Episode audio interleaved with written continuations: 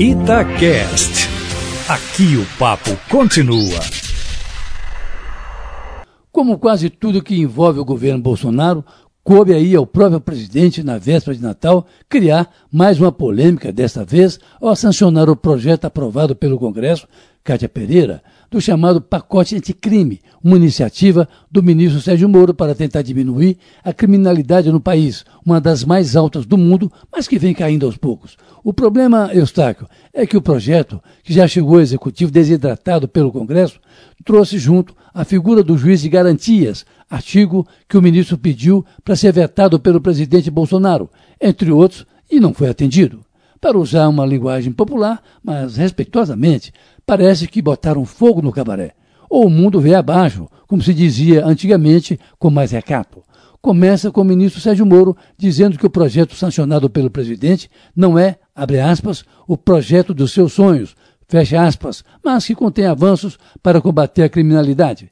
E enquanto bolsonaristas começavam a chamar o presidente de traidor, outros passaram a defender a sanção presidencial, entre os quais o seu filho, o deputado Eduardo Bolsonaro, a despeito de um outro filho do presidente, Carlos Bolsonaro, vereador no Rio, ter voltado a fazer críticas pesadas ao setor de comunicação do Palácio do Planalto.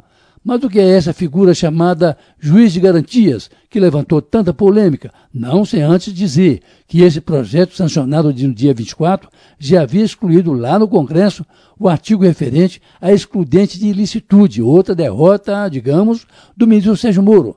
Mas o juiz de garantias é a necessidade de não apenas um só juiz conduzir o processo, como fez Sérgio Moro, por exemplo, quando ele era juiz em Curitiba mas agora de um segundo juiz também atuar no caso, ou seja, um para acompanhar o andamento do processo, observando os seus aspectos legais, e um segundo juiz para, este sim, fazer o julgamento da ação penal. Essa emenda, acatada por Bolsonaro, é do deputado do PSOL do Rio de Janeiro, Marcelo Freixo, o que ajudou a botar lenha na fogueira, já que os seguidores do presidente consideram as ideias e iniciativas da esquerda como inaceitáveis. O problema, como se defendeu Sérgio Moro, ao dizer que o projeto aprovado não é o dos seus sonhos, é que 40% das comarcas do país não tem esse segundo juiz. E não ficou claro também, no veto, se a medida vale para todas as instâncias jurídicas do país, ou se apenas para os tribunais superiores. Mas está aí uma polêmica a mais envolvendo o presidente Bolsonaro e seu ministro Sérgio Moro.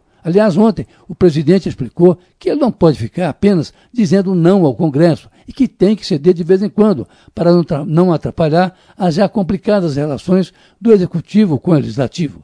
Mas, para Bolsonaro, os vinte e poucos vetos, incluindo esse do juiz de garantias, serão examinadas pelo Congresso, que poderá manter ou não os vetos. O projeto, de qualquer forma, entra em vigor dentro de 30 dias. Mas olha, Cátia e Eustáquio, o governo Bolsonaro precisa mandar investigar com mais cuidado esse atentado sofrido na madrugada do dia 24 pelo grupo humorístico Porta dos Fundos o escritório no Rio de Janeiro foi atingido por dois coquetéis Molotov e o que se teme é que isso possa ser o início de uma escalada de violência num país polarizado por disputas ideológicas, com grupos antagônicos levados à exacerbação, como aliás se vê até nesse caso agora dos vetos presidenciais, em que o presidente da República é chamado de traidor por seus próprios seguidores, porque simplesmente vetou alguns artigos do pacote anticrime do seu ministro da Justiça, Sérgio Moro. Carlos Lindenberg, para a Rádio Tatiaia.